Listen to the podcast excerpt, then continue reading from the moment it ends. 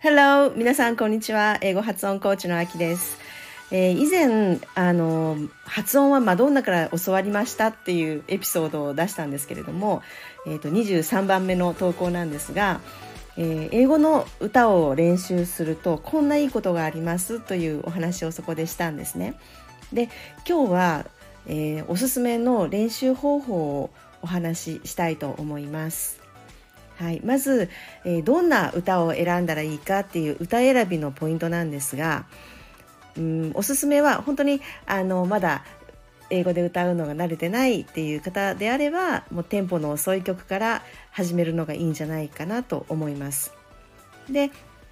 もしこの歌手の歌を歌いたいとかこの歌を歌いたいっていうのがもあればあのそれをそれで始めるのがいいと思うんですね。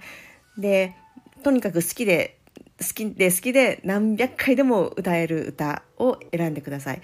で童謡とか、ね、そういう歌でもいいんですけれども、えー、ネイティブのスピーカーが歌っている、えー、音源のあるものがいいです。はい、であと歌詞を書いた紙を用意してください。はい、でここから実際に練習していくんですけれどもまずは歌詞を見ながら聞いてみて何回かこう聞いてみるのがいいと思うんですね。で音だけ歌詞を見ないで音だけ聞いて聞くっていう方法もありかもしれないんですけれども私は見ながら、えー、聞いて聞いた方がいいと思うんですね。っていうのがやっぱり聞いただけだと聞いた聞いて覚えようとするとやっぱり歌えるようになるまでに時間がかかってしまうと思うんですよね。でということで私は歌詞を見ながら、えー、聞くのをおすすめしています。でもそのわからない読み方がこの単語の読み方がわからないからといってカタカナで振り仮名を書くのはあのやめてくださいね。あの絶対に書かないで、えー、その、えー、音はその音源から曲を聴きながら覚えていくというやり方がいいと思います。はい、で、えー、そのあとこう何回か聞いてみてで歌えそうなところから一緒に歌ってみるもうあの頭から全部綺麗に歌おうとしなくてもいいのでもう部分的にでもあここ歌えるっていうところをあがあればついてって歌ってみるでもついていけないところはもうほっとくみたいな感じでいいと思います。でそそそれをどんどんどんどんこう繰り返していってで少しずつこう歌えるところを増やしていくという感じでいいんじゃないかなと思います。でついていけないところはもうそこはもう集中して何度も何度も何度も何度も繰り返して練習をしてみてください。はい、もうここからは本当にひたすらひたすら練習あるのみなんですけれどももう何度も何度も繰り返してでその歌手になりきってもうビヨンセならもうビヨンセになりきって エルビス・プレスリーならエルビス・プレスリーになりきって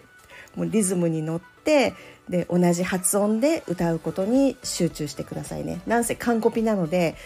えー、ふわりとかあとは発音とかもう全て完璧にコピーできるコピーするぞっていう意識で、えー、練習をしてみてください。もう100回でも200回でも繰り返して聞いてくださいね。であの最初にあの曲選びのポイントのところでもう好きな歌手とか好きな歌っていうのを、えー、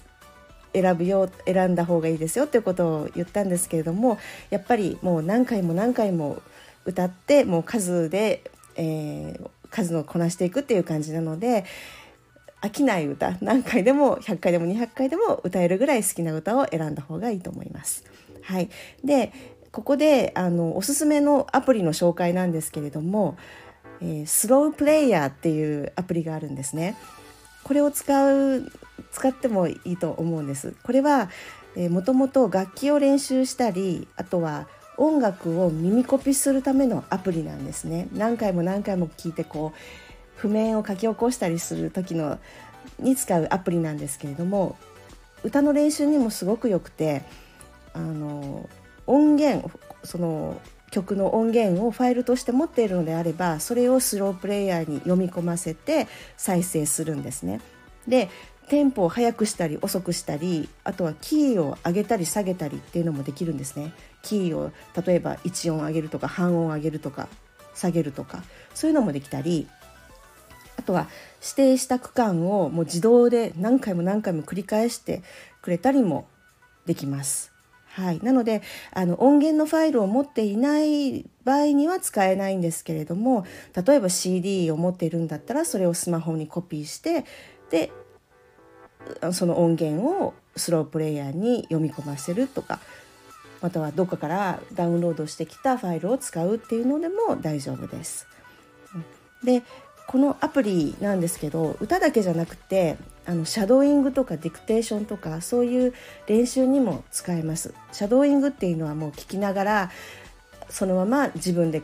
えー、同じことを言ってみるっていう練習ですよね。もしこうスピードについていけないんだったら少しスピードを落として、えー、始めてみてでだんだんスピードを上げていくっていう使い方もできますしディクテーションを、えー、ディクテーションっていうのはこう書き起こす書き起こすっていうことなんですけれどもこう、ね、あの英語を話しているのを聞きな聞いてみてそれを自分で書き起こすっていう練習をもしするのであればスピードを下げることもできますのでそのために使うのもいいと思います。でスピードを下げたとしても別に声が低くなったりしないんですねそのままの声でスピードだけが下がるんですねなのでとても使いやすいと思うんですよね。英語の練習にもいろいろ使えるアプリです、まあ、無料の機能だけで十分使えると思います。はい。はい。あのー、ぜひぜひ練習してみてください。はい。では今日は以上です。最後までお聴きいただきありがとうございました。